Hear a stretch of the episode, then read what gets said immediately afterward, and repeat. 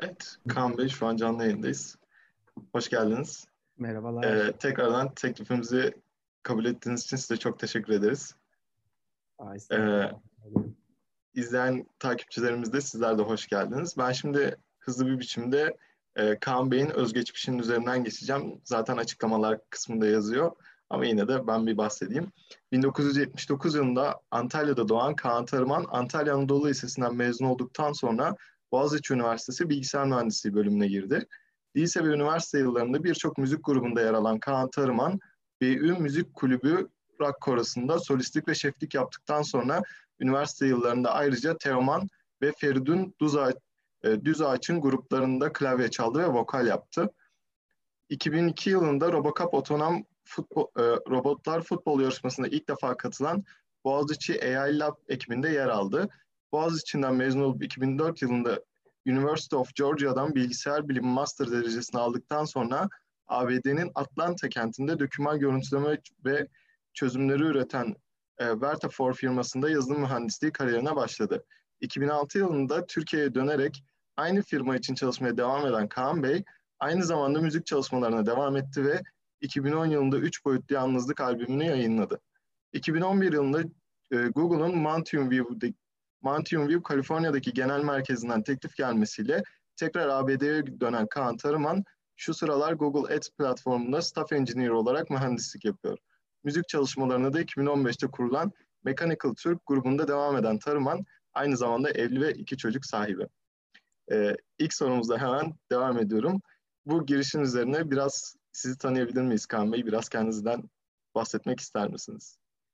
Evet Kaan zaten e, Kaan Kaan e, sen güzel e, e, verdin bir şekilde biyografiyi. E, evet anlatıldığı gibi işte Antalya, İstanbul, Boğaziçi ondan sonra bir Amerika hikayesi var.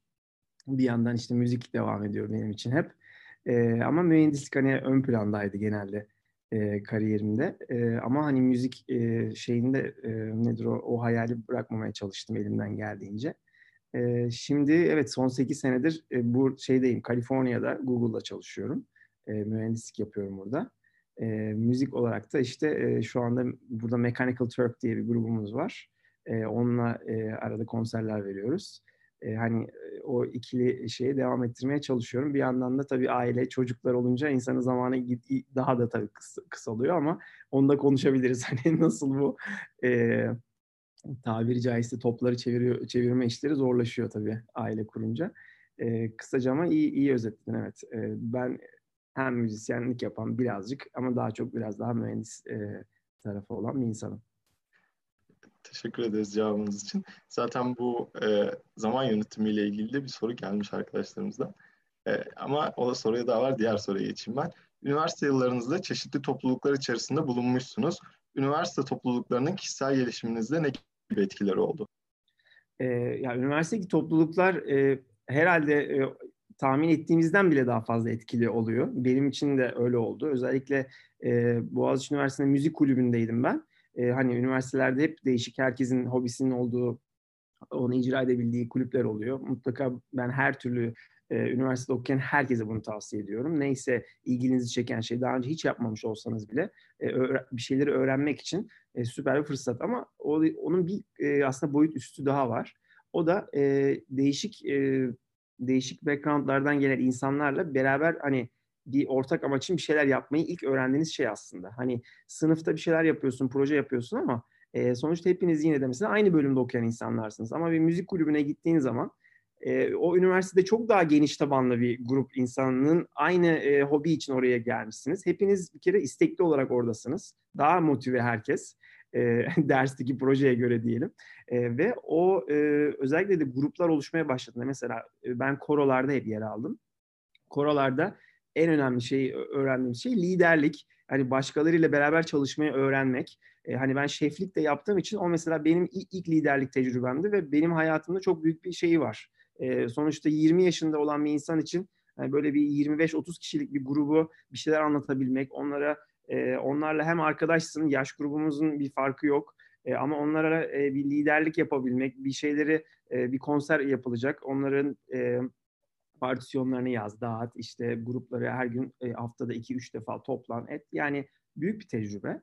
e, herhangi bir durum, dağcılık olur, tiyatro olur, e, satranç olur neyse yani bütün bu grupların en güzel tarafı başkalarıyla çalışmayı öğrenmek. Tabii en bir, yandan da artısı bir şeyi çok daha derinlemesine öğrenmek de güzel. Yani yaptığınız o hobinin e, derinliklerine giriyorsunuz. Çünkü üniversite bittikten sonra iş hayatına girince hiç o kadar kolay olmuyor işler. Yani e, insanlar o değeri anlamıyorlar. Gençler yani hani okulda, lisedeyken de, üniversitedeyken de aslında zamanın ne kadar bol olduğunu hiç anla, e, onu bir türlü şey yapamıyorsun. Onu e, değerine varamıyorsunuz.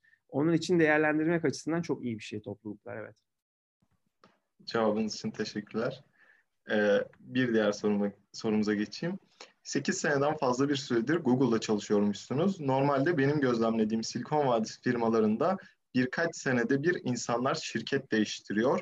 Sizin 8 yıldır Google'da olmanızın belli bir sebebi var mı? Şirketinizi neden değiştirmediniz diye. Ee, yani aslında bu şey rakamlarına bakmak lazım. Hani e, turnover rakamları, hani şirketin değiştirme rakamları. E, ben birkaç klasmanda insan görüyorum ve genelde 2-3 senede bir değiştirenler. E, ondan sonra ya da biraz daha uzun işte 6-7-8 senede değiştirenler diyelim. E, biraz daha uzun ya da böyle tam hayat boyu kalanlar falan filan. Yani birazcık tabii kişinin yapısına göre de değişiyor. Bir de tabii kariyer, e, o anki seçimler, hani o an şirketteki durum, e, şirketin gidişatı, senin takımdaki gidişatın, müdürle olan e, ilişkiler, şeyler bazı hep değişiklikleri iten çok şey oluyor ya da location değişik şey e, yer değişiklikleri olabiliyor. Benim için şöyle oldu. Ben evet ben hayatım boyunca biraz daha e, belki stabiliteyi e, sevdiğim için e, hep hani daha önceki şirketimde de uzun çalışmıştım. Ama buradaki esas sebebim hani Google e, e, Google'ın e, kültürüne gerçekten inanıyor olmam. Google'daki insanların e, çeşitliliği olsun, Google'daki e, e, iş ahlakı olsun. Hani bunları gerçekten benimle çok özdeşleştiğine inandığım için başka şirketlerdeki e, ortamı da görüyorum. Tabii ki orada güzel şirketler var ama kafamda ufak bir simülasyon yaptığımda hani e, hala benim burada e, ne kadar sıkılsam bile hani başka başka takımlara giderek aslında Google içerisinde bulunmanın bana daha iyi geleceğini e, hani bana, benim değerlerime daha uyduğunu düşündüğüm için bırakamadım diyelim. Bırakamadım derken hani kafada hep o egzersizi yaptım yani gideyim şu başka bir şey yapayım geleyim. Sonra bakıyorum ya aslında Google'da hala çok büyük potansiyel var yapabileceğim. E, ve hani o açıdan biraz e, bırakmadım. Şu anda da hani e, kısa vadede bırakmayı düşünüyor muyum? Şu anda yok kafamda ama e, değişiklikler oluyor zaten. Yani çok monoton bir şey değil. Çünkü bizim özellikle Google gibi büyük bir şirkette bir de e, aynı takım etrafında bile çok dinamik olduğu için her şey devamlı bir üretim var. O üretimin içerisinde insan hani e, pek sıkılmaya fırsat bulamıyor. Ee, onun için e, takım da değiştirmedim. Ben aslında hep Google Ads'in içindeydim. Google içinde kalıp bir de takım değiştirmek de çok e, ya e, nedir o olağan bir şey. E, ben aslında Ads'in içindeyim e, hala projelerin değişmiş olsa bile. E, bir şekilde belki benim bir yol seçimimdi o. Başka insanlar evet, daha sık değiştirdiği e, oluyor Silikon Vadisi'ne doğru. Teşekkürler cevabınız için. Ee, diğer sorumuz. Bazı kişiler sürekli aynı şirkette kalmanın bir süre sonra kendini geliştirmede olumsuz etkisi olduğunu söylüyor. Sizin bu konu hakkındaki görüşleriniz neler diye bir önceki soruyla biraz bağlantılı olarak. Doğru, doğrudur. Hani aynı şirkette kaldığınız zaman e, o o kültürü görüyorsun. Başka bir şeyleri görmez hale gelebilirsin. E, ama ben kişisel gelişim açısından bakıyorsak onun kişide yine e, bulunduğuna inanıyorum. E, hani e, yapılan e, şeyde ben daha fazla burada ne yapabilirim, daha değişik ne yapabilirim diye bir merak, bir istek varsa, e, bir şeyler öğrenmek için bir istek varsa ve ortamda da bunu e, yapabileceğiniz kaynaklar varsa, e, hani şirketin içinde kalmanın o kadar da bir köstek olduğunu düşünmüyorum. Özellikle mesela Google'da e, içeride büyük bir hani eğitim e, şeyi var. E, nedir o sistemi var diyelim. Hani ben herhangi bir konuda mesela hiç bilmiyorum. Digital Signal Processing diyelim. Hani e, hiçbir e, biraz önce bir e, bahsetmiştik hani müzikle e, şeyde gördüm evet. e, içerisinde. E, hani o konuda mesela diyelim ki meraklısın, bunun bunun dersini veren insan bulabiliyorsun. E, bir şekilde bu e, bilgi paylaşımı çok oluyor. Bu da kişisel gelişim için güzel bir fırsat. Hani üniversite gibi bir noktada baktığında dersler var etrafta. Hala benim alabileceğim çalışırken. Hani e, aslında insanın kişisel gelişimini yapması mümkün. Aynı şirkette kalmasına rağmen. Ama şey haklı, haklı veriyorum. Tabii ki bir startup'a gitmek bambaşka bir şey. Yani e, o konuda ben mesela kişisel olarak e, o konuda e, görmek isterim. Hiçbir startupta çalışmadım. Benim daha önceki şirketimde nispeten yani startup denemeyecek küçük bir şirketti ama startup değil. E, mesela o ne bileyim bir e, 7-10 kişi e, bir şey için e, gece gündüz uğraşmak, onun da bir e, tecrübesini edinmek mesela insanın büyük gelişim sebebidir yani büyük ihtimalle. Teşekkürler cevabınız için. Ee, diğer soru. Google gibi bir şirkette uzun süre boyunca tutunabilmiş başarılı bir mühendissiniz. Tecrübelerinizden yola çıkarak şu an bilgisayar mühendisliği okuyan öğrencilere genel olarak ileriye dönük okurken yapabileceği neler tavsiye edersiniz? Ya ben e, ya bu tip soruları çok alıyorum. Yani e, Instagram'da falan hep böyle milyon dolarlık sorular oluyor. Şimdi ben ne yapacağım şimdi hocam falan gibi hani e, biraz daha parçalamak lazım bu tip şeyleri. E, biliyorum hani insanlar altın cevabı istiyorlar ama e, ben de hani tam veremiyorum o cevabı ama bir yani biraz daha genel şeyler var. Yani merak mesela. Hani merak e, insan içinden gitmemesi gereken bir şey. Ben buradayım hani bana bu verildiği için ben bunu öğreneyimden öte ben bunu merak ediyorum. Nedir e, bunun altındaki şey? Ben daha başka neler yapabilirim, edebilirim? Yani devamlı bir insan içinde bir merak uyandıracak bir şeyler ya da merak uyandırmıyorsa merak uyandıran şey ne onu bulabilmek bence önemli. Üniversite yıllarında da bu geçerli. Biz çünkü ÖYS tabii artık ÖYS bitti şimdi ben artık e, dede konuşması yapmaya benden başladım. sonra da değişti. Yani o yüzden yani ben de benden sonra kim bilir neler değişti benim hiçbir haberim yok. Evet. yani, üniversite sınavı diyelim. Yani üniversite, üniversite sınavı, sınavı diyelim. Evet. üniversite sınavı çok güzel bir genel bir cevap üniversite sınavında verilen şey yani bir bölüme giriyoruz. Ondan sonra onu okumaya başlıyoruz. Hani e, içinde biz merak duyuyor muyuz gerçekten bunu bize e, okuduğumuz şeyi yapmak için? Bence o önemli. E, ama bazen diyebilir ki şu an çoğu öğrenci şöyle diyor. E, ben okuyorum, ben hiç merak falan duymuyorum Allah zevk yani bir şekilde dersler geliyor okuyorum. E, o yani o bakış açısını da anlıyorum evet ama aslında içerisinde e, ufak sinyaller var yani bir şey yaparken aa bunu bunu çözdüm yaşasın falan diye kendine e, bir e, hoşuna giden anlar oluyor. O güzel anları tutunmak lazım. Demek ki ben bunu yapabilirim diye kendini motive etmek lazım. E, yani motivasyon bir tanesi biraz genel bir şey oldu ama onun dışında çok somut bir şey söylemem gerekirse eğer yurt dışında okumayı düşünüyorlarsa e, notlar e, önemli. Onu e, bir yapalım. Çünkü ben mesela çok daha fazla kulüplerde yer aldım, e, şey yaptım. Notlarım o kadar iyi değil. Zaten Boğaz içinde bizim notlarımız, e, hocalarımız sağ olsun oldukça kıttır. E, yani üç buçuğun üzerinde e, bizim bir mi iki mi ne arkadaşımız vardı yani mezun olan. E şimdi üniversite lisans, yüksek lisansa başvurduğunuz zaman sizin bu ortalamalar çok daha düşük görünüyor Amerika'daki üniversitelere göre. Gerçi biliyorlardı hani bilinen üniversiteleri hani Türkiye'deki bazı üniversiteler bilindiği için notları hani ona göre kalibre edebiliyorlar kafalarını ama yine de bazıları kabul etmiyor yani 3.5'ün altında ya da 3'ün altında ben kabul etmiyorum diyor. Notlar o açıdan önemli eğer yüksek lisans düşünülüyorsa biraz baştan sıkı tutmak lazım. Özellikle ilk senelerde. Sonra daha kolay oluyor. Yani ilk sene lise şeyde o üniversite sınavından çıkınca hem insanlarda bir salma isteği oluyor hem de test insanlığından e, daha bilimsel insana geçmenin e, zorlukları oluyor. O o struggle'ı yaşadık hepimiz. Bilmiyorum şu anki gençler daha da fazla yaşıyor olabilirler. O sırada biraz sıkı tutmak lazım. Yüksek lisans düşünüyorsa bir de unutmadan bir şey daha söyleyeceğim. Türkiye'de en önemli şey eksiğimiz olan İngilizce. Ben bunu hep katıldığım şeyde söylüyorum. İngilizce olmadan hiçbir şey olmuyor. Yani bu e, bu bir artı bir. Eğer üniversite şu anda bizi dinleyen liseliler de varsa eğer bir bölüm seçeceklerse İngilizcesi olan var, Türkçesi olan var. Tabii ki İngilizcesi olanı seçsinler. Bunu söylüyorum. Çünkü eğer İngilizcen yoksa yurt dışında okumak falan değil. Benim sadece kendini geliştirme açısından şart. Çünkü sizin internette araştırdığınız kaynakların %90'ı zaten e, İngilizce. Yani her şey İngilizceyken dil büyük bir engel teşkil ediyor e, kendimizi geliştirmemiz için. E, ve Türkiye'de hani ben dil biliyorum diyen e, dediğimiz zaman da ne yazık ki Avrupa'daki akranlarla neredeyse Çin'deki ve Hindist Hindistan'ı ayrı tutuyorum. Hindistan zaten İngilizce temelli ama Çin'dekilerle bile başa çıkamayacak duruma gelmememiz gerekiyor.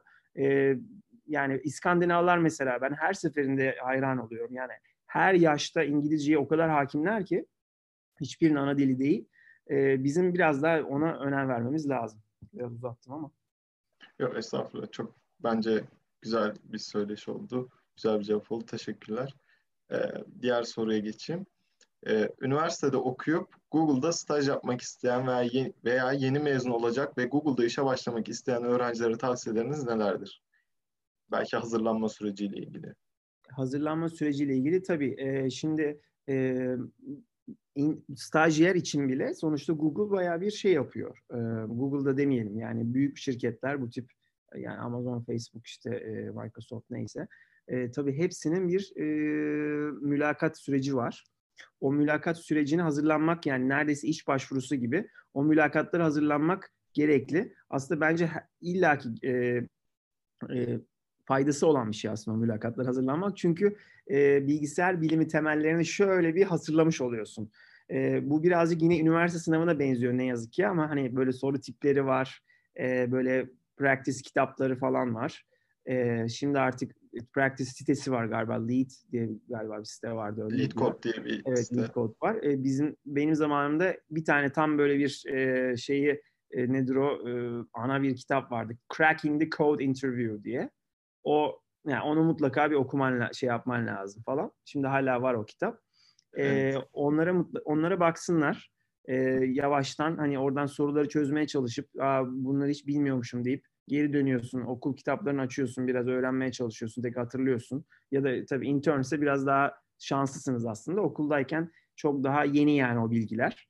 Ama insan hani okulu bitirdikten 10 sene sonra o soruları görünce böyle birden aa bunda vardı falan diye. Algoritmalar, data structure'lar bilmem neler hani e, biraz çalışmak gerekiyor. O konuda çalışabilirler. Bir de ikinci şeyim bizim yine belki İngilizce konusuyla bir önceki bağlı ama bu rezüme yani CV olayına biraz önem vermemiz lazım. Üniversite öğrencisi için bile. E, bir kere İngilizcenin e, şeyi orada belli olabiliyor. O da birazcık bence e, şey gösteriyor. Yani e, dilin eksikliği daha ben CV'yi okurken anlayabiliyorsun bazen. E, onun için CV yapıldığı zaman iyi bilen, İngilizce bilen birine şeye bir şöyle bir baktırtmak lazım. O böyle hatalar, basit hataları olmaması lazım bence CV'de. O çünkü biraz kötü gösteriyor açıkçası. Onun dışında da CV'nin içeriği tabii ki en önemli şey. Eğer üniversite öğrencisiyseniz tabii ki iş tecrübeniz yok ya. Elinizde olan tek şey projeleriniz. Onun için o projede yaptığınız şeyi güzel bir şekilde yazmak bence önemli. Zaten CV'de maşallah bir yer var yani bir sayfanın içine nasıl dolduracaksın? E, projelerini güzelce item item yazabilirsin. Uyduruk şeyleri yazmanın gereği yok tabii ki. Ana mesela 3-4 tane şey bulunabilir ve onun kompleksitesini yani şey kar, karmaşıklığını ve onun etkisini göstermek güzel bir şey. Mesela ben şöyle şeyler görüyorum. Ee, hani keywordler işte C++, C Sharp, Java, SQL bilmem yan yana bıldır bıldır yazılmış hepsi bunların. Yani şimdi e, onları yazmak e, artık onların pek bir etkisi yok açıkçası. Yani hani e, bence belki başkaları başka düşünüyor olabilir ama onları zaten yazıyoruz ama projelerin ne olduğuna bakıyoruz. Özellikle üniversite öğrencisi ise bu insan staj yapacak. E, o projenin mesela o projenin kapsamı neydi? Hangi teknoloji yapıldı? Projenin sonuca çıkanın şeyi ne mesela işte bilmem ne yazdım. Şu problemi işte genelde bunlar tabii daha akademik oluyor. E, şu şu şu algoritmayı ben yüzde mesela rakamlar olursa çok güzel. Yüzde 16 daha hızlı çalıştırıyorum e, efendim çok daha az memoride bunu run edebiliyoruz şimdi. Ya da yapılan şey şu an üniversitede şu research'ta kullanılıyor falan. Yani bir sonuç görmek lazım. O projenin sonunda ne oldu?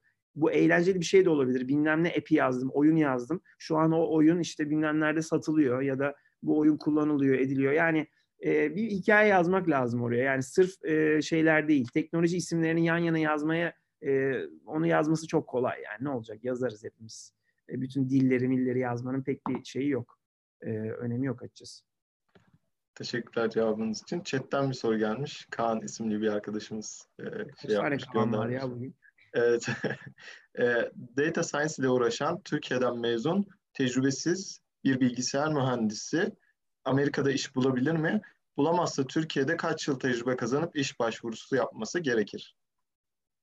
Yani biraz önceki konuyla belki bağlamak lazım hani tecrübesiz hani e, illa tecrübesiz deyince yurt dışında hani yapılamayacak diye bir durum yok bence. Hani yapılan şey projeler varsa gösterecek yani gerçi o da tecrübeye giriyor sonunda evet. Hiç tecrübesi yoksa e, o insanın e, herhangi bir yerde zaten ilk başta işe girmek kolay değil. Yani yurt dışında biraz daha zor çünkü yine vize işleri var, şeyler var. Hani onun için kendini ispatlaman daha zor, doğru.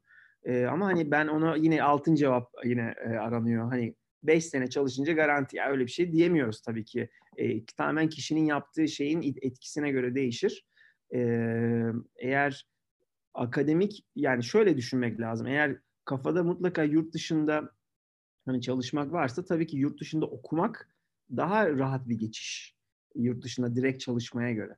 Yani genelde ben bak baktığım zaman Google'daki etraftaki herkese e, ben dahil e, biz hepimiz bir şekilde yüksek lisansı yurt dışında yapmışız. Hani öyle yaptığın zaman tabii ki oradan geçiş daha kolay oluyor. Bilmiyorum hani arkadaşın sorusu hani direkt Türkiye'den geldiğini ben şey yaptım e, varsaydım. Hani o açıdan okuyarak gelmek belki daha e, kolay olabilir. E, ama e, data science konusu bence çok iyi. Yani aşırı büyüyecek olan bir şey. Hani en azından konu konusunda çok şanslı. E, o konuda neler yapılıyor? Hani şeyde endüstride neler yapılıyor? Araştırmaya devam edebilir.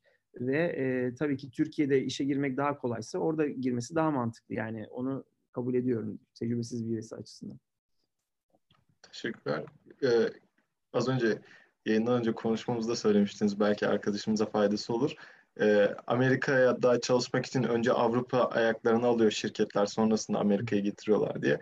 Ee, belki şey diyebilir miyiz? Hani büyük şirketlerin Türkiye ayaklarında işe girip hani yurt dışına belki o şekilde açılabilir. Doğru yani tabii ki aynen. Ee, özellikle Google'ın artık hani gerçi e, bunu söylememem gel lazım belki e, resmi olarak bir şey kabul edilmesin ama hani Google'da sanki şöyle bir şey var. Artık giderek e, mesela Türkiye'den gelenler için diyelim vize olayları çok daha sıkıntılı olduğu için Amerika kısmı için Avrupa'ya getireyim. Ondan sonra Avrupa'dan L1 diye bir vize var. Normalde biz H1 işte H1'la geliyoruz Amerika'ya. Yani belki Amerika şeyini araştıranlar bilir bu vize çeşitlerini. Şimdi artık H1 zorlaştığı için mesela L1 yani Avrupa'dan geçiş yaparak getirmeyi falan düşüne, düşünüyor bazı şirketler. Bir de e, tabii ki Türkiye'de eğer ayağı varsa ve Türkiye'de sizin yaptığınız konuyu yapıyorsa en ideali yani oradan Avrupa değil Türkiye'den direkt geçebilirsin herhangi bir yere. Ee, ama bir tek sorun mesela Google için o bir sorun. Çünkü Türkiye'de mühendislik yapmıyor Google. Yani orada e, ne kadar kişi var tam bilmiyorum. Yani 70-80 kişi olması lazım Türkiye Google'da ama hani Türkiye Google'a girmek diye bir şey e, mühendisler açısından ben kendi açısından konuşuyorum. Mühendis olmadığı için oradaki takım tamamen sales marketing takım var. E, hani o açıdan bir opsiyon değil ama baş, başka firmalar için olabilir. Teşekkürler cevabınız için. Ee, diğer sorumuz AI alanında çalışmak, şirketlerde stajı o alanda yapmak için o alanda master yapmak gerekiyor mu? Ee, master yapmadan da bu alanlarda çalışabilir miyiz? Bir bilginiz var mı bu konuda diye. Ee, pardon, o sırada telefon e, şey yaptı. E, soruyu tekrar etmeye çalışayım ama şey yapay... Ben tekrar edeyim isterseniz tek hemen soruyu. kısaca tekrar edebilecek eğer e, Artificial Intelligence alanında çalışmak, şirketlerde stajı o alanda yapmak için o alanda master yapmak gerekiyor mu? Master yapmadan da bu alanlarda çalışabilir miyiz? Bir bilginiz var mı bu konuda diye? Ee, tam kesin tabii cevap veremeyeceğim. Eminim e, o konuda akademik çalışma yapmak kesinlikle e, faydalı olur. E, yani e, sonuçta iki tane Google açısından ya da herhangi bir şirket açısından düşünün. Siz yapay zeka ile ilgili bir gruba birini alacaksınız. İki tane e, aday var. Bir tanesi yüksek, ikisi de yüksek lisanslı. Bir tanesi biraz daha yapay zeka yapmış, bir tanesi daha az yapmış. Yani hani haliyle tabii ki yapanı tercih e, edebilir. E, hani ama sırf okuma versus şey okuma ile şeyi mi kıyaslıyoruz? E, yapılan şeyi kıyaslıyorsak eğer başka bir şirkette eğer yapay zeka ile ilgili bir şey yaptıysa e, ya da tamamen kendi kendi kendine yapay zeka ile ilgili bir e, mesela GitHub'ta falan bir bazı gösterebileceği işler varsa eğer mutlaka illa işte bunu okumuş olmalı den, denmeyecek. Yani önemli olan tecrübe bir şekilde ya okulda ya da dışında bir şeylere bakılacaktır. Tabii ki yani e, siz de işveren olsanız daha tecrübeli olan insanı almayı tercih edersiniz. E, yeni bir yeni bir mezun olmasına rağmen okulda bununla ilgili bir şey yapmış olan insanı tercih edersiniz. Teşekkürler cevabınız için. Ee, yine chatten bir sorumuz gelmiş. Ee, siz Google'a girerken kendinizi nasıl ispat ettiniz diye. Ee, sizi Ama ama kend, teklif etmişlerdi kendini size. ispat etmek ne demek bilmiyorum. Yani kendimizi hiçbir zaman ispat etmiyoruz. Ölene kadar ispat diye bir şey yok yani. Devam tabii de. Şey, e, yani e, herhalde girmeyi hani nasıl nasıl giriliyor sorusunu mu e, konuşuyoruz? Evet tabii ki biraz önce ilk birkaç soru önce konuştuğumuz konu hani e, aslında fazla da ben biraz e, e, belki şanslıyım diyeceğim. Hani çok uzun bir çalışma sürecinden geçmedim çayı için, e, mülakat için. E, bir şekilde mülakatta e, soruları cevaplayabildim. Hani e, ama hani çalıştım öncesinde biraz tabii ki çalışmadım falan demiyorum. E, sadece şey için söylüyorum hani e, bazen e, keşke birazcık daha baksaydım dediğim anlar oldu hani mülakat esnasında. Hani bu konuları biraz daha üzerinden geçsem iyiymiş dediğim anlar oldu ama hani nasıl oldu sorusu e, hani çok hızlıca e, genelde de soruluyor. İşte başta bir telefon görüşmesi tabii ki e, bir şekilde siz telefon görüşmesine aldığınızı varsayıyorum. Bütün bu dedik ya CV'lerin içerisinden iyi görünüyor diyelim sizin CV'niz. Sizi telefonla bir arayalım diyorlar. Telefonla aranıyor. İlk görüşme, technical görüşmede bir tane Google doküman açılıyor ekranda. Biz ev, sen evden bağlanıyorsun. Bir de başka karşı tarafta. Orada bir e, kod problemi soruluyor. O problemi Google Docs'ta e, şey yazıyoruz, kod yazıyoruz sonuçta. Ya da Docs olması olmayabilir. Compile edenler de var. Hani e, gerçekten kodu çalıştırmaya çalışanlar da olabiliyor şeyde esnasında. E, o telefon görüşmesi. Ondan sonra geçerseniz o zaman on-site interview'e giriyorsunuz. Yani e, şirketin kendisine gelip üst üste yaklaşık 4-5 kişiyle üst üste aynı çeşitte tahtada olabilir, e, bilgisayar başında olabilir. E, biz problem çözme soruları oluyor. E, verilen problemi hani nasıl çözebiliyorsunuz? Tıkandığınız zaman karşıdaki e, hani mülakat veren yapan insandan yardım almayı becerebiliyor musunuz? E, onun dışında tabii ki başka şeyler de var.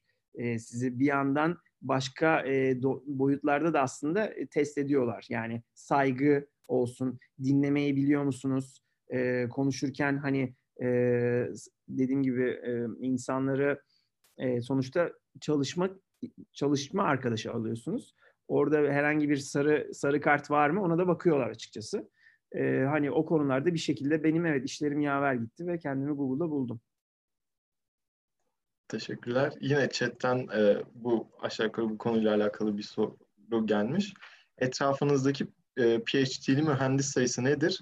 İlgimizin olduğu alanda Amerika'da e, ABD okullarında PhD yapıp sonrasında işe girmek mantıklı mı yoksa vakit kaybı mı olur diye. E, Valla bence kesin yani e, şöyle çok aslında çok garip bir e, cevabım var. Etrafındaki herkes neredeyse PhD'li onu söyleyeyim. Ve ben değilim. Onun için e, çok değişik bir durum. E, hani benim master'ım var sadece. E, ama çoğu insanın etrafında benim PhD'li insan çok sayıda.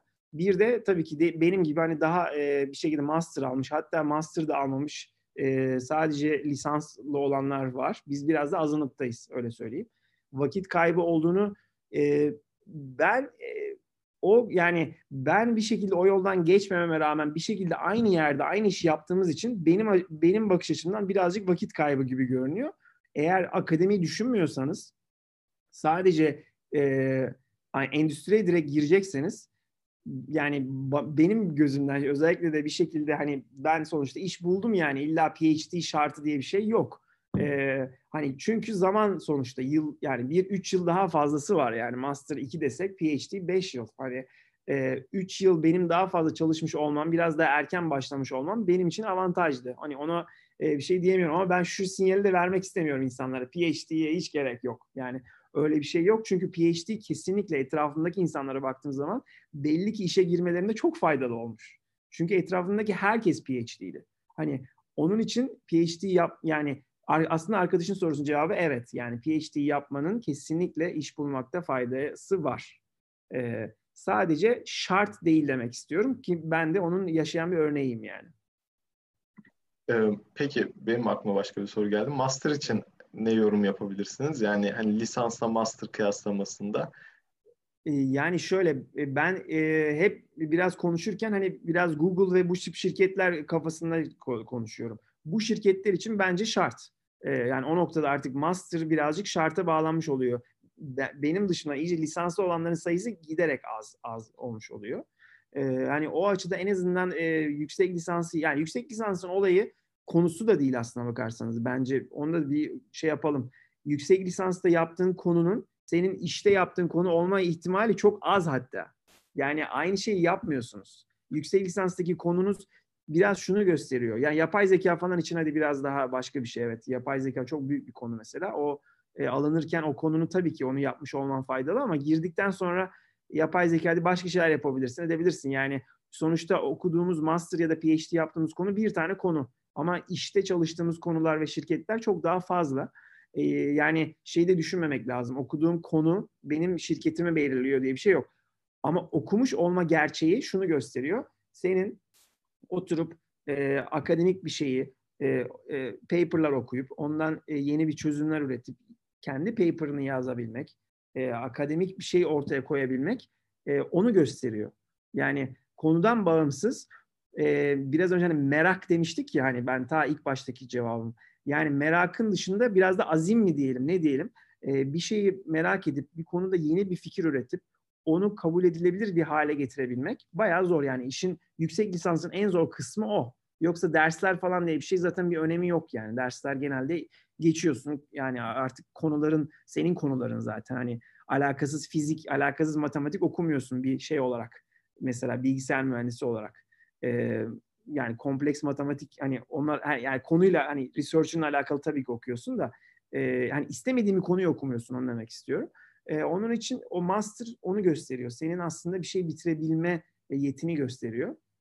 Onun için de eğer biraz dağıttım e, yurt dışındaki bu bu tip şirketlerde işe girmekse evet lisans e, bence e, büyük bir avantaj. Teşekkürler. Onu cevaplayabildim Kaan ama. Evet, evet, bence gayet açık bir cevap oldu. Teşekkürler tekrardan. Ee, başka bir soru daha geldi. İşe girdikten sonra bazı pozisyonlar için PhD zorunlu mu diye.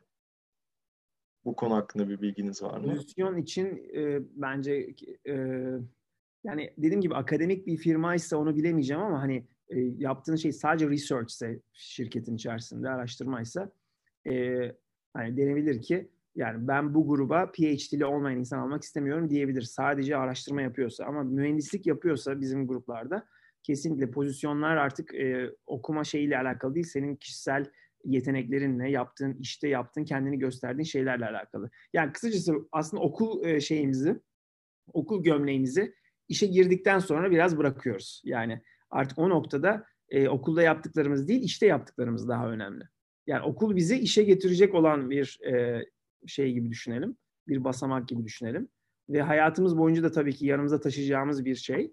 Ama hani artık o noktada e, yani burada ben hayatımda hiçbir zaman e, bir şeyde bir pozisyon tartışmasında ha bunu CV'yi tekrar getirin bakalım. Bu çocuğun master'ı mı vardı, PG, PhD'si mi vardı, hangi ülkedendi falan. Bunlar zaten konuşulmaması gereken şeyler. Çünkü insanları sadece merit based diyorlar. Merit ne demek? Yani yaptığın senin özelliklerin e, senin özelliklerin geçmişinle alakalı değil. Özelliklerin senin e, ispat ettiğin işinle alakalı.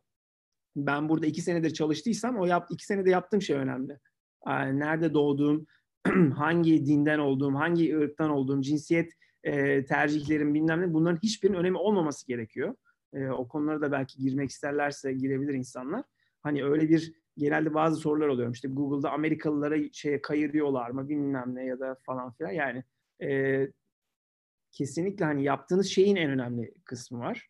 Onun için e, okul kısmı birazcık daha şey PhD ile olan bir insan bu pozisyona girer olayı bence yani yok. Öyle bir şey yok. Teşekkürler. Ee, devam ediyorum sorularımı sormaya. Soruları sormaya, gelen soruları sormaya. Ee, bilgisayar mühendisisiniz ve aynı zamanda müzikle uğraşıyorsunuz. Teknoloji çağında bu ikisini harmanlayabildiğiniz noktalar var mı?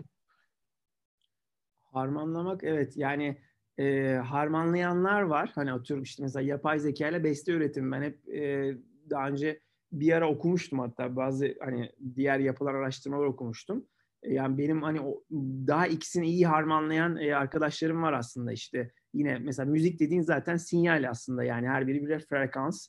E, hani dediğimiz signal processing olsun işte source separation bilmem hani bu, bu konular var aslında. Ben hani ilgilenmedim ama benim için e, benim için e, bir tek avantajı hani tabii teknik bir insan olmak e, müzik dünyasındaki alet edevatı çözmek hani e, açısından hani onları anlama konusundan e, kullanıcı olarak tabii ki çok faydasını hani o görüyorum hani teknik birinin ama onun dışında e, beni besleyen kısmı biraz yani kafanın e, değişik kısımlarını çalıştırıyor olmak. Bir de matematik ve müzik arasında aslında bir bağlantı var. Hani o bence e, bizim kontrolümüzün dışında e, geliştiriyor. Yani müzikle insan, matematikle uğraşan insanların bir şekilde müziğe ilgisi var. Yani bu bence hani e, böyle bir gerçek var galiba. Hani e, yani beynimizin içinde bir galiba bir e, şey var, anlaşma var ama ben dışarıdan onu tanımlayamıyorum hani o e, birlikteliği. E, onun dışında tabii e, ruhunu besliyor yani sonuçta. E, yoksa teknolojik kısmını içine almak için e, bir şey yapmadım ben kişisel olarak ama yapanlar var. Teşekkürler. Ee, bir diğer soru. Kariyerinizde tek bir yola yönelmemişsiniz. Sevdiğiniz iki işi de yapıyorsunuz. Bu yoğun tempoya karşı sizi motive eden etkenler nelerdir? Ee, yani yoğun tempo evet e, dediğim gibi aslında bunun ötesinde bir de aile şimdi üniversite öğrencileri için bu cevap değil ama hani hakikaten çocuklar olunca esas onlar dünyanın en büyük zaman yiyici şeyi. O o da girince işin içine e, motivasyon önemli. Ya benim motivasyonum hayatta hani ben e, bir kişi olarak hani e, kendimi olabildiğince şey yapmak istiyorum, geliştirmek istiyorum ve sevdiğim şeyleri yapmak istiyorum. E, yani işimi seviyorum, evet doğru ama sonuçta işin bir yönü var. Hani ben e, ruhumu besleyen başka şeylerin olduğunu düşünüyorum ve bu onu bırakmak istemiyorum. Eğer bir gün şunu dersem kendimi kötü hissedeceğim yani. Ya o da iyi bir şeydi hani onu yapamadık ne yapalım başka bir hayatta hani o o e, o pişmanlığı duymak istemiyorum. E, ki illaki yetmiyor zaten yani öyle bir tatmin de olmuyorsunuz zaten. Keşke şuna daha fazla zaman ayırsam diye hep öyle bir şey oluyor. İnsan hiç zaman tam olarak ha şimdi şu an mükemmel bir dengedeyim. Yani öyle bir şey e, bilmiyorum. Ben en azından belki yaşay yaşayamıyorum ama mutluluğu hani mutluluk o konu artık psikoloji kısmına giremeyeceğim. O kadar uzman değilim. E, motivasyon kısmı evet bir şey başka bir şey yaptığın zaman birden o var olan sistemden başka bir şeye geçmek bana o, o değişim çok hoşuma gidiyor. Ee, yani koşuya çıkmak gibi yani işte çok yoğun bir şey var falan. Birden öğlenleyin e, kulaklığını takıp bir koşuya çıktığın zaman her şey birden bitiyor ya. Hani birden güneş, dağlar bir şeyler görüyorsun. Yani diyorsun ki ya 5 dakika önce yani ben bunları düşünemiyordum. Birden o beynin o switch etmesi müthiş bir şey. Aynı şekilde işte müzikle uğraşmak, başka bir şey yapmak, e, bir sanat, bir sinemaya gitmek gibi düşünün. E, o tip switchler insanı şey yapıyor, canlandırıyor. Beni motive eden şey de o hayatta devamlı bir değişim olsun içerisinde. Teşekkürler cevabınız için. Yine chatten e, bir iki sorumuz gelmiş. İlk soru e, Google Ads reklamları neye göre çıkıyor? Yani belki hani sistemi nasıl çalıştığını bilmiyorum. Yine yine yani e, nasıl anlatayım şey gibi Google Search resultları nasıl çıkıyor gibi bir şey yani bu Google'un e, e, yani ne, saatlerce ben zaten bir kişinin anlamadığı şeylerden bahsediyoruz. O derece komplike sistemlerden bahsediyoruz. Google Ads dediğiniz şeyin içinde bizim 6000 tane mühendisin yaptığı şeyi benim özetlemem tabii ki mümkün değil şu anda. Ee, Google Ads nasıl çıkıyor? Ee, kısaca amacı yani tabii ki kullanıcının yani hangi hangi ads'den bahsediyoruz onu da yani ben size saatlerce konuşayım da e, arkadaşlar ilgilenmez. E, Valla sorunun ceva- çok kısa cevabını nasıl vereyim? Kullanıcının e, aramak istediği e, şey neyse aramadan bahsediyorum. Search ads'den bahsediyorum. Yani e, çünkü çok çeşit ad'ler var. E, kullanıcının o an arama yaptığı şeyi en alakalı ve onun işine yarayacağını düşündüğümüz sonucu vermeye çalışıyoruz. Bütün amacımız bu. Ve kullanıcı açısından bu. Ve advertiser yani reklam verenin de doğru insana doğru zamanda ulaşmasını sağlamaya çalışıyoruz. Yani biz iki tarafı da mutlu etmeye çalışıyoruz. Hem reklam veren insanların, reklam gören insanların e, iyi bir tecrübe yaşaması, reklamların onlara gerçekten alakalı görünmesi ve tıklamak istemeleri ve reklam veren insanların da doğru kişilere doğru zamanda hani e, onların işine yarayacak e, klikleri verebilmek. E, yani kısaca böyle söyleyeyim. Onun e, dediğim gibi muhabbeti saatlerce sürer. Şey gibi işte aynen Google birinci sırada niye çıktı bu şimdi? Hani Google'da iş yarattığında. Onun cevabını yani bir kişinin vermesi zaten mümkün değil Google'da yani. Herkes büyük bir makinenin bir parçasıyız biz. Hepimiz kocaman bir şey düşünün. Bir hep yani bizim hepimizden büyük bir şey bu o algoritma yani. Hepimiz bir şeyler ekliyoruz ona öyle düşün. Teşekkürler. Ee, bir diğer sorumuz e, mühendisler nasıl kıdem alıp yükseliyor? Masterlı veya PhD'li mühendis staff tek lead seviyesine kaç senede gelir? daha yukarılarda manager seviyelerine herkes çıkabilir mi diye yine chatten gelen bir sorumuz. Anladım. Daha önceki cevabını tekrar ediyorum. Kariyerinde ilerlemek için master ve PhD'nin bir önemi yok. İşe girdikten sonra. Tamam o bunu daha net bir şekilde söyledik değil mi? Onun dışında evet. da e, yani tek lead olmak için PhD lazım falan öyle bir şey yok. E, ben değilim yani. İşte dediğim gibi örnek benim.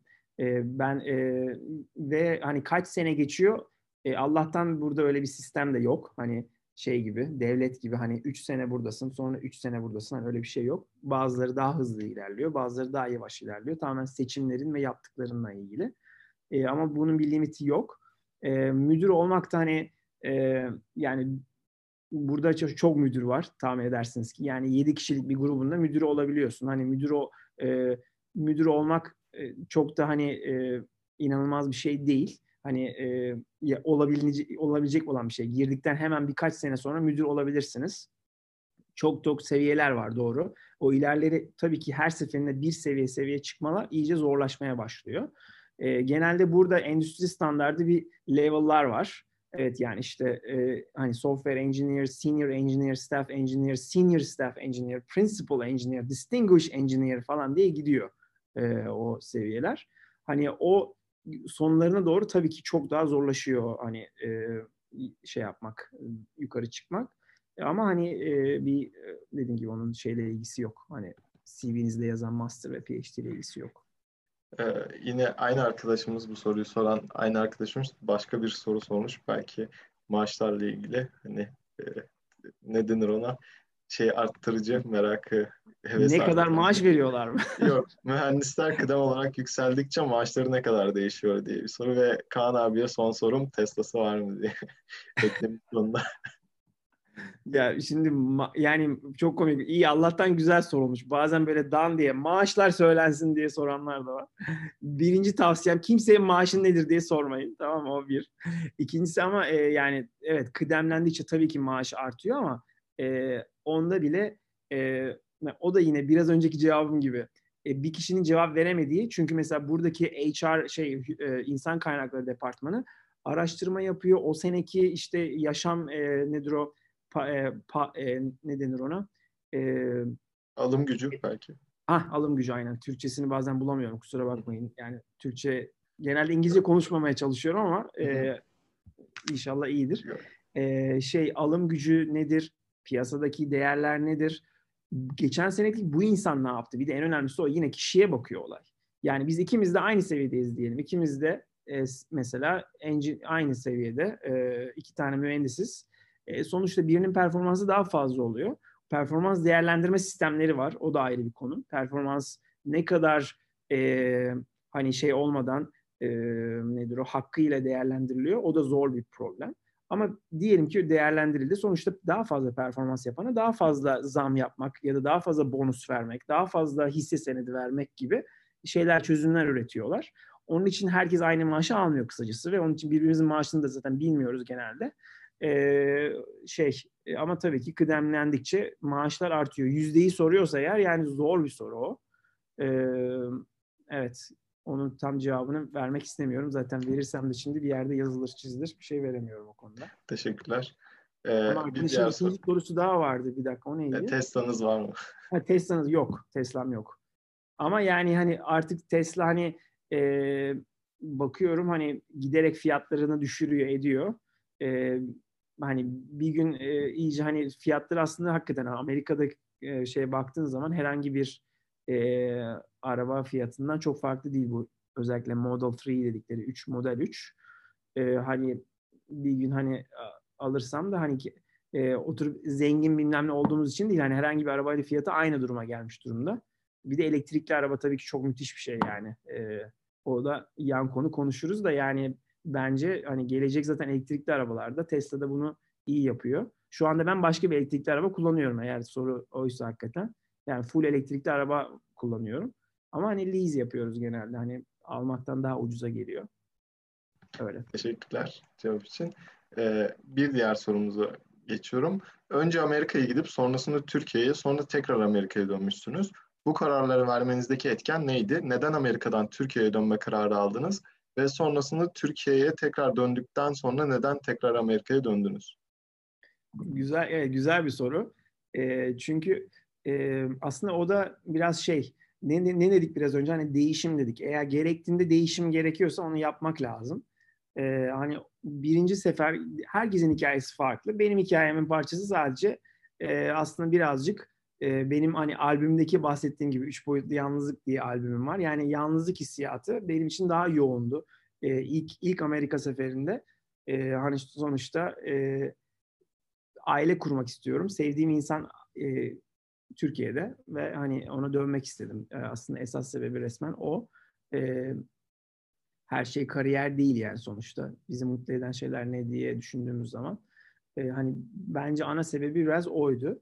E, ve hani oraya dönüp evlendim, ettim. Ondan sonra tekrar e, bir fırsat geldiğinde de e, dedik ki hani bu iyi bir fırsat. Hani beraber bu sefer aile olarak dönebiliriz.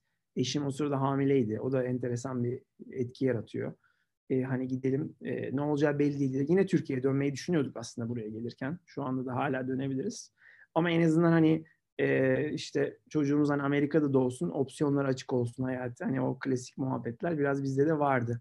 E, o biraz denk geldi hani kadersel teklif var ve aynı gün şeyi öğreniyorum.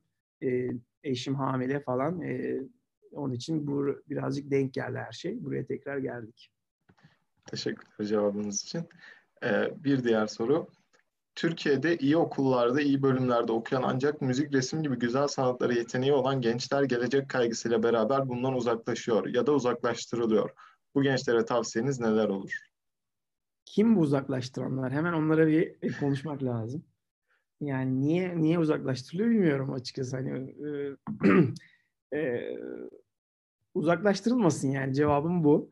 Tabii ki bırakmayın hiçbir e, şeyinizi, hayalinizi, e, bir e, tutkunuz varsa onu bırakmayın. Hani benim diyeceğim şey bu.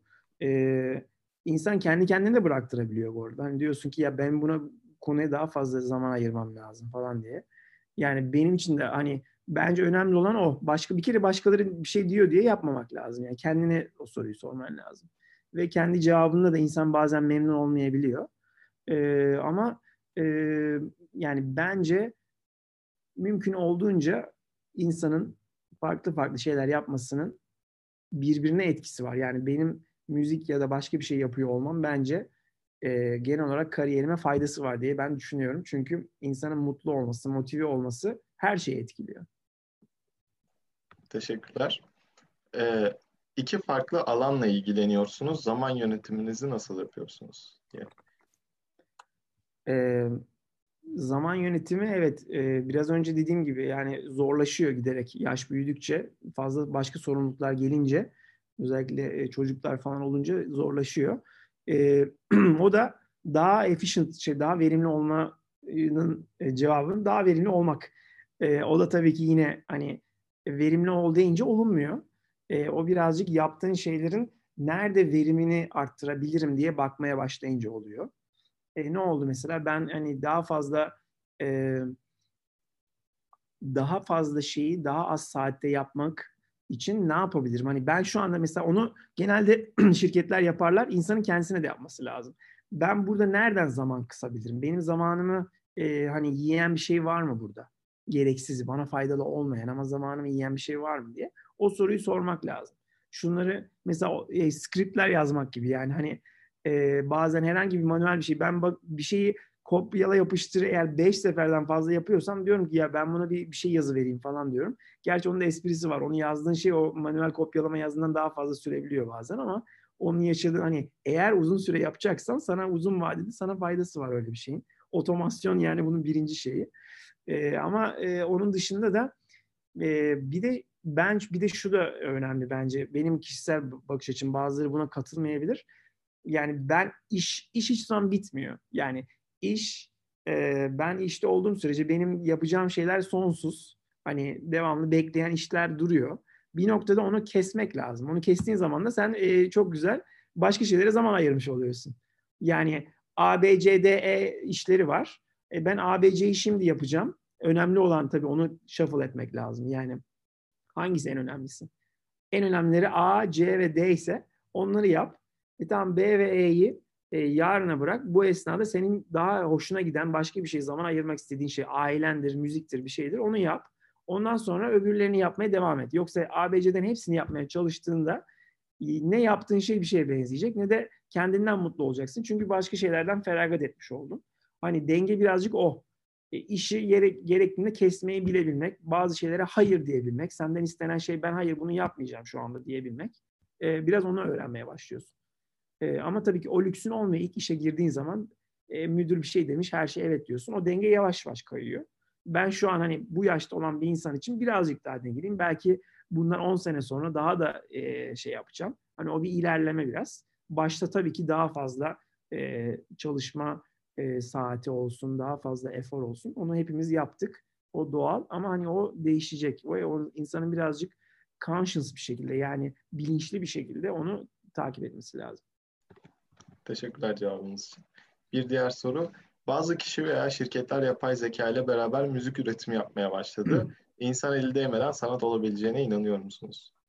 Biraz yeah. önce kısaca evet ona bir şekilde evet. denk gelmişiz. Bayağı denk yeah. geldi. Evet. Ee, yani e, ben inanıyorum. Yani ben her şeyin formülize hani e, sanat tabii ki çok zor formülize edilen bir şey ama mesela popüler müzikten bahsediyorsak e, kesinlikle e, yapılabileceğine inanıyorum. E, şu anda zaten bunu yapmaya çalışan şeyler var. Hatta birkaç ay evvel Google e, Doodle'lar oluyor yani Google ana sayfasında. Doodle evet. dediğimiz şeyler oluyor. Hani oynayabiliyorsun. O, o gün Beethoven'ın pardon Johann Sebastian Bach'ın e, doğum günüydü. E, Google grubu işte Doodle grubu şey yapmış. Ben yani orada bir saat harcadım. E, bir tane melodi yazıyorsun. O melodiyi Bach nasıl e, düzenlerdi? Hani armonisini nasıl yapardı diye alet onu yapıyor. Yani düşün hani algoritmayı o kadar güzel yapmışlar ki hani bizim e, Doodle takımı buradaki. E, herhangi bir melodi yazdığın zaman onu hani Bach armonisiyle çalıyor alet ve ben böyle ve her seferinde refresh ediyorsun aynı melodiyi başka şekilde yapıyor. Ve tamamen Bach gibi duyuluyor. Bach bunu yazsa ne yapardı hani görüyorsun. E şimdi e, bu kadar formülize edilebilen bir şey hele popüler müzik 3-5 akor yani ben ne olacak zaten o e, şey pop şarkılarının yani yüzde sekseni e, do la fa sol e, şey dörtlü progression vardır bir tane o, o çalınıyor. E, onun üzerine melodi yazmak da yapay zeka ile çok güzel. Besle onu e, son verilen 500 tane popüler şarkıyı gir. Yani ben e, Neural Network ile şey, yapay zeka ile çok rahat popüler şarkıdan yani çok yakınız bence onu yapmaya. Hele bir de sözle yazılması da çok zor değil aslında. Çünkü artık e, language processing şey yani e, e natural language processing diyelim. E, o konu çok gelişti. E, yani e, dili anlamak. E, söz yazacak, şey yazacak. E, yakında yani evet o iş zor ama ne olursa olsun şey olacak. Her zaman insan dokunuşu, o e, hissiyatlar, e, o e, derin anlam şey e, buluşlar onlar her zaman insanların şey elinde kalacak bir süre yani en azından. Teşekkürler. Ee, bir diğer soru. Üç boyutlu yalnızlık adlı bir albümünüz var. Albüm çıkarmanın yoğun çaba, çaba ve emek gerektiren bir iş olduğunu ve aynı zamanda bilgisayar mühendisi olduğunuzu düşünürsek bu süreçte Hı. zaman yönetimini nasıl sağladınız niye? Yine zaman yönetimiyle ilgili. Evet zaman belki yönetimi istedikleriniz bir, varsa belki hani. Evet belki biraz önceki cevapla yine aynı evet. Bir noktada tabii ki öyle albüm falan yapılırken daha da fazla zaman harcamak gerekiyor. Mecburen diyorsun ki ben bu dönemde e, yani normal hani e, day job diyelim hani gündüz işimde e, daha az şey yapacağım deyip onu tabii ki güzelce anlatmak lazım. Burada yapılıyor yani patronlarına diyebilirsin. Ben şu an bir ay hani tamamen boş süre almak istiyorum ya da işte e, hani onu yapabiliyorsanız e, ya da bir şekilde arttırıyorsun, gece çalışıyorsun, şey yapıyorsun. Ben o zamanlar tabii e, o zaman yine çocuğu tekrar çocuğu hep çıkartıyorum ama çocuğum olmadığı için o dönemde mesela çok daha fazla e, zamanımı değişik zamanlarda kullanabiliyordum iş için. E, bir de remote çalışıyordum o zaman. İstanbul'daydım. İstanbul'dan Amerika'daki bir şirketin çalıştığım için zaten ofise gitme diye bir şeyim yoktu. Evden çalışıyordum. Haliyle flexibility daha fazlaydı albüm için o zaman daha rahat e, zaman harcayabildim ve hani e, hayatım boyunca da hani hep e, en şey yaptığım nedir benim hoşuma giden bir şey yani onu yapmış olduğum için çok mutluyum yani açıkçası. Evet ben dinledim albümünüzü. Spotify'da arkadaşlar bulabilir. Kaan Toruman diye. Evet çok hoşuma gitti ayrıca. Elinize, yüreğinize, dilinize sağlık. Teşekkürler, sağ ol. Ee, bir diğer sorumuz, kariyeriniz boyunca karşılaştığınız zorluklarla nasıl başa çıktınız? Hangi zorluklarla diyelim ama yani evet biraz genel bir soru olmuş. Yani genelde hani Belki zorluklarla... hani dönem dönem karşısına her insanın karşısına hani belli zorluklar çıkabiliyor. Hani onları belki nasıl açtınız? Yani e, ben soruyu şey olarak algılıyorum. Hani zor verilmesi gereken kararlar e, diye anlayabiliriz. Hani ben genelde e, zorluklar nasıl başa çıktım? E, bir kere şuna bir şey yapmaya çalıştım. Genelde insan zorluk gördüğü zaman hissiyatı da düştüğü için insan morali bozukken ya da sinirliyken e, istemediği kararlar verebiliyor. Yani o karar verme mekanizmasının içine o duyguları koymamaya çalıştım. E, çünkü onlar e, hani yani yüreğinin götürdüğü yere git hani yaklaşım o ayrı ama o kötü duygularsa onlar biraz negatif duygularsa verilen kararı bence e, şey yapıyor objektifliğini kaybettiriyor. Onun için e, zorluk çıktığı zaman acele bir şey yapmamak bir burada İngiliz yani İngilizce'de step back dedikleri yani bir adım geri at bir dakika bir sakin ol bir derin nefes al hani onu yapmak bence önemli e, kariyerimde de evet yani işle ilgili çok şey başımıza geldi.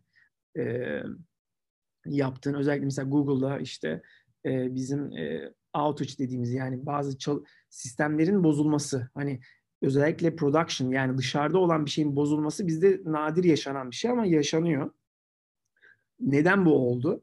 E, buradaki o kültür de iyi biraz konuyu değiştirdim ama insanların birbirini suçlamaması mesela o güzel benim sevdiğim bir kültür. Çünkü o ilk yapılan şey sen niye bu değişikliği yaptın ve hiç bu testler yazılmadı ve hiç bu nasıl bir e, şeyden geçmedi. Bizim bir cycle'ımız var sonuçta dışarıya e, production'a e, kodumuzu e, sunmak için. Bu prosesler niye yapılmadı falan birbirini suçlamak mesela o tip şeyler olabiliyor. Mesela buradaki kültürde o yok. E, ilk önce önemli olan sorunu bir kapatalım. Sorun bittikten sonra post mortem yazılıyor Postmortem şey demek biliyorsun. Şey, otopsi raporu yani. Hani ne bir daha bu olmasın diye ne yapılması lazım? E, kariyer e, hani kariyerinizde karşınıza çıkan sorun deyince de ben öyle yaklaşmaya çalışıyorum. Bir sorun yaşandı. Önce bir geri adım at. Önce bir acil sorunu bir çözmeye çalışalım. Ondan sonra şimdi next step bundan sonra böyle bir şey olmasın diye ne yapabilirim edebilirim. Hani ben genelde bildiğin notepad'i açıp hep bir karar verileceği zaman hani avantajlar dezavantajlar diye hani iki koluna 3-4 bir şey yazınca bile insan düşünmesi kolaylaşıyor. Onu tavsiye ediyorum yani insanlara. Gidip bir e, küçük bir kağıda avantajlar, dezavantajlar e, falan gibi mesela karar verilmesi gerektiğinde. E, bilemiyorum yani. E, soru biraz genişti. Ben de geniş cevap verdim. Teşekkürler. Yani aslında iki dakika süremiz de oluyor ama e, güzel gidiyor. Bir iki soru daha geldi canlı yayından. Vaktiniz varsa 5-10 dakika daha uzatabilir miyiz? Tabii tabii buyurun ben var zamanım yani. Teşekkür ederim. O zaman ben soruyu bir hani bir derinleştirmek isterim yani cevap verdiğin soruyu yeni soruya geçmeden önce. Mesela e, yalnızlıktan bahsetmiştiniz Amerika'dayken. E, albüm albüm çıkarmışsınız yani hani yalnızlık üzerine. Hani belki o tarz durumlarda kendiniz böyle ruhsal olarak hani insan hissediyor çünkü ben kendimden biliyorum. Ben de yurt dışında yaşıyorum. Ben de işte ailemden uzak yalnız. O durumlarda mesela hani her zaman hemen dönemezdiniz. Belki okulunuz vardı o tarz durumların üstesinden nasıl geliyordunuz? Belki ona cevap olarak. Evet yani aslında benim e, o albümün şeyinde de hatta e, bir kapağında bir yazı yazdım. Hani e, yalnızlık üzerine işte bu albümün manifestosu falan gibi. Orada hatta diyorum. E, benim hani çözümüm şeydi aslında yalnızlığın e, barışılması gereken bir şey oldu. Yani yalnızlık savaşılması gereken bir şey değil. Ben niye ya hani aa ya hani bizim e, özellikle arabesk kültüründe yine müzikte de çok vardır ya hani yani yalnızım, e, zavallıyım falan gibi hani bir şeyim, e, bir bir isyan e, gibi değil. Aslında yalnızlığın e, karanlık gibi görünse de e, insanın barıştığı zaman aslında onu yok edebileceği, e, hani kötü duygularını yok edebileceği bir şey olarak e, ben bakmaya çalıştım. Hani ben hani onu tavsiye ediyorum. Gurbet dediğin şey aslında hakikaten gurbet gerçek bir kavram. Herkes için geçerli bir şey. E, özellikle e, herkesten uzaktayken onu duyabiliyorsun dediğim gibi hani onu e, e, bir fırsat olarak görmek belki kendinle eğer fiziksel olarak da yalnızsan bu benim kendimi e, kendime döndüğüm e, kendi e, aynen mesela kariyerden de bahsediyoruz. İşte ben ne yapabilirim? Ben hayatta ne anlamım var? Bunları düşünmek için belki de bir fırsat. Yani her şeyi bir fırsata dönüştürmek e, olarak bakıyorum. E, hani o açıdan bir pozitif yanına bakmak lazım. E, onun dışında da tabii ki fiziksel yalnızlık eğer e, yine ben psikoloji muhabbetine döndük bir şekilde ama eğer öyle bir sıkıntıysa tabii ki kendini mutlu eden şeyler neler? Hani şu insanlar ya da şu işler e, beni mutlu ediyor dediğin zaman kendini birazcık ittirmen lazım. Yoksa e, hani spiral bir şekilde e, bir karanlığa doğru gidebiliyor evet yani insan hayatında bunlar olabiliyor. E, ben hani biraz evet o müziği kullanmak e, ve onunla barışmak hani bunun aslında herkesin başına geldiğini, herkesin paylaşabildiğini görmek benim o yalnızlık hissiyatından biraz daha kurtulmamı sağladı. Teşekkürler cevabınız için. E, chatten gelen bir soru. Google'da ACM, ICPC gibi yarışmalara katılmış çok insan olduğu doğru mu diye bir şey gelmiş. Ya ben ne olduğunu bilmiyorum o şeylerin. E, yarışmanın ne olduğunu bilmiyorum. Hani ACM deyince tabii hani e, bilgisayarcıların şeyi hani sonuçta e, nedir o hani çok e, saygı duyulan bir kurum. Hani bizim benim gurur duyduğum şey Google'da ACM Fellowship denen bir şey var. Hani e, ne diyelim e, gruba hani e, yani Nobel e, hani bilgisayar için Nobel olmadığı için mesela e, hani o ödülleri alanlar ve hani hayat boyu e, fellow olarak kabul edilen çok önemli mühendisler var. Hani onlarla sırf aynı havayı soluyor olmak hani bana gurur veriyor e, açıkçası. E, o, o tip şeyler beni inspire şey yapıyor, ilham veriyor. Eğer soru oysa evet var yani hakikaten müthiş müthiş mühendisler, müthiş e, akademisyenler Google'da çalışıyor. Yani bir bakıyorsun e, kitabını yazdığın hani senin yıllarca okulda kitabını e, okuduğun e, insan burada e, bir bakmışsın aynı toplantıda oturuyorsun falan. Hani çok garip bir şey. Teşekkürler. Ee, son soru olarak hem bu chatten gelmiş hem bizde de gelmişti.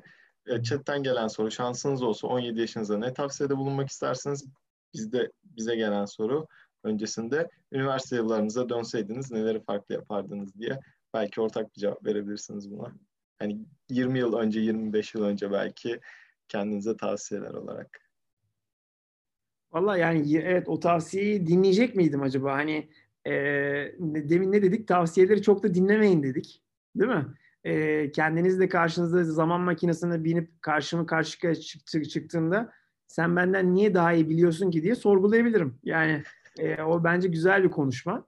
E, niye bence dinlemem yani o o günkü e, neyse ben yine kafama göre onu yaparım. Yani 17 yaşında e, herkes kendine güvensin yani e, o anki senin heuristiklerin neyse o karar ver, verirken e, farklı bir şey yapmaya gerek yok. Sen yaptığın şeylerden gurur duy. Yaptığın şey neyse e, hani bir sebepten dolayı yaptın ve o yaptığın şeyle hayatın devam et. Hani bence o, o bakış açısını kurtulmak lazım. Çünkü o zaman şuna geliyor. Keşke bunu böyle yapsaydım. Hani bir pişmanlık benim hiç sevmediğim bir duygu.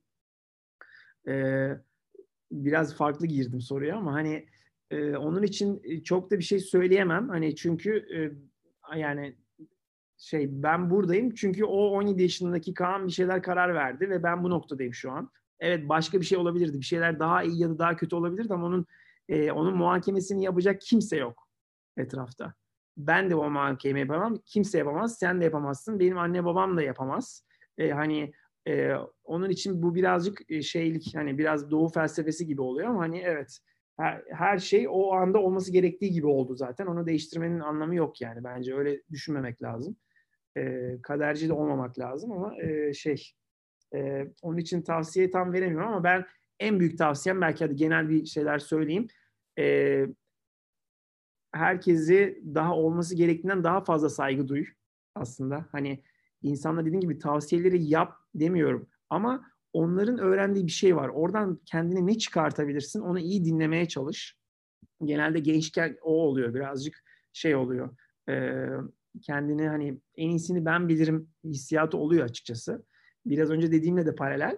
Ama sonuçta sana konuşan bir insana dinleyip ya tamam ben onun dediği her şeyi yapmayabilirim ama bunun dediğinde bir point, bir, bir nokta olabilir diyerek onu iyi dinlemek. Bir de insanları e, dediğim gibi e, geçmişine, görünüşüne, e, tipine, cinsiyetine, cinsel eğilimine, dinine, e, dinsizliğine falan bütün bunların hiçbirine e, şey yapmayın, e, önem vermeyin. Önemli olan o insanın size söylemek istediği şey size faydalı mı değil mi? Her insanla konuşabilmeliyiz. Yani diyaloğa açık olmak önemli. Özellikle Türkiye'deki gençlik için madem Türkler bizi dinliyor. Biz olması gerekenden daha fazla kapalıyız. E, değişik yabancı dediğimiz kavrama. Biz bayılıyoruz bu yabancı kelimesine. Herkes bizim dışımızda yabancı gibi gel şey gibi geliyor. Halbuki herkes aynı yani bütün dünyadaki herkes çok benzer yollardan geçiyorlar. Geçmişlerimizin bir önemi yok. Ee, herkesin paylaşabileceği bir şey var. Özellikle bunu yurt dışında için sen daha iyi bilirsin Kaan, sen de bilirsin. Farklı insanlarla tanışınca Estağfurullah. Anlıyorsun ki e, çok benzeriz aslında. Bütün insanlar evet. birbirine benzer. Hiç fark etmez. Almanla tanışıyorsun, Çinliyle tanışıyorsun. Herkesin benzer dertleri var. Ya hepimiz çok da farklı değiliz. Bu farklılığı e, anlamak önemli. Yani o bakış açısını ben evet 17 yaşındaki Kaan olması gerekenden biraz daha kapalıydı belki. E, hani bütün bu e, şeye. E, ön yargıları çok daha fazlaydı. Şu anda da benim var ön yargılarım. Keşke hepsinden kurtulabilsek. E, belki bunu tavsiye ederdim evet. Herkese daha fazla saygı duy. Evet, ben de dediğiniz gibi yani iyi 18 yaşımda geldim yurt dışına çıktım tek başıma ve çok yabancı ülkelerden çok insanlarla karşılaştım ve bir yerde gördüm ki aslında hepimiz bir insanız yani hani dediğiniz gibi nereden geldiğini, hangi dili konuştuğunu, hangi din mensubu ya bunların hiçbir şeyin önemi yok. Hepimiz evet. üzüldüğümüzde ağlıyoruz, hepimiz sevindiğimizde gülüyoruz yani. Aynen. Aynen. Mühim olan insan olmak diyebiliriz. Ee, Kaan Bey çok çok teşekkür ederiz tekrardan teklifimizi kabul ettiğiniz, konuşmaya geldiğiniz için. Bence çok da güzel bir yayın oldu. Ee, tekrardan teşekkür eder. Ee, bizi izleyen arkadaşlara da iyi akşamlar dileriz. Hoşçakalın. Kendinizi, sizin söylemek istediğiniz şey belki. E son evet ben de çok teşekkür ediyorum. Bu programı da e, destekliyorum her türlü. E, ne güzel bir hizmet yapıyorsunuz sonuçta e, gençler için. E, herkesten değişik fikirler toplayabiliyorlar. Hani ben de bir şeyler anlatabildiysem ne güzel. E, nazik davetin için tekrar teşekkür ediyorum. Bir daha da yapmak isterseniz zevkle yaparız. Çok teşekkürler Kaan Bey. Herkese iyi akşamlar.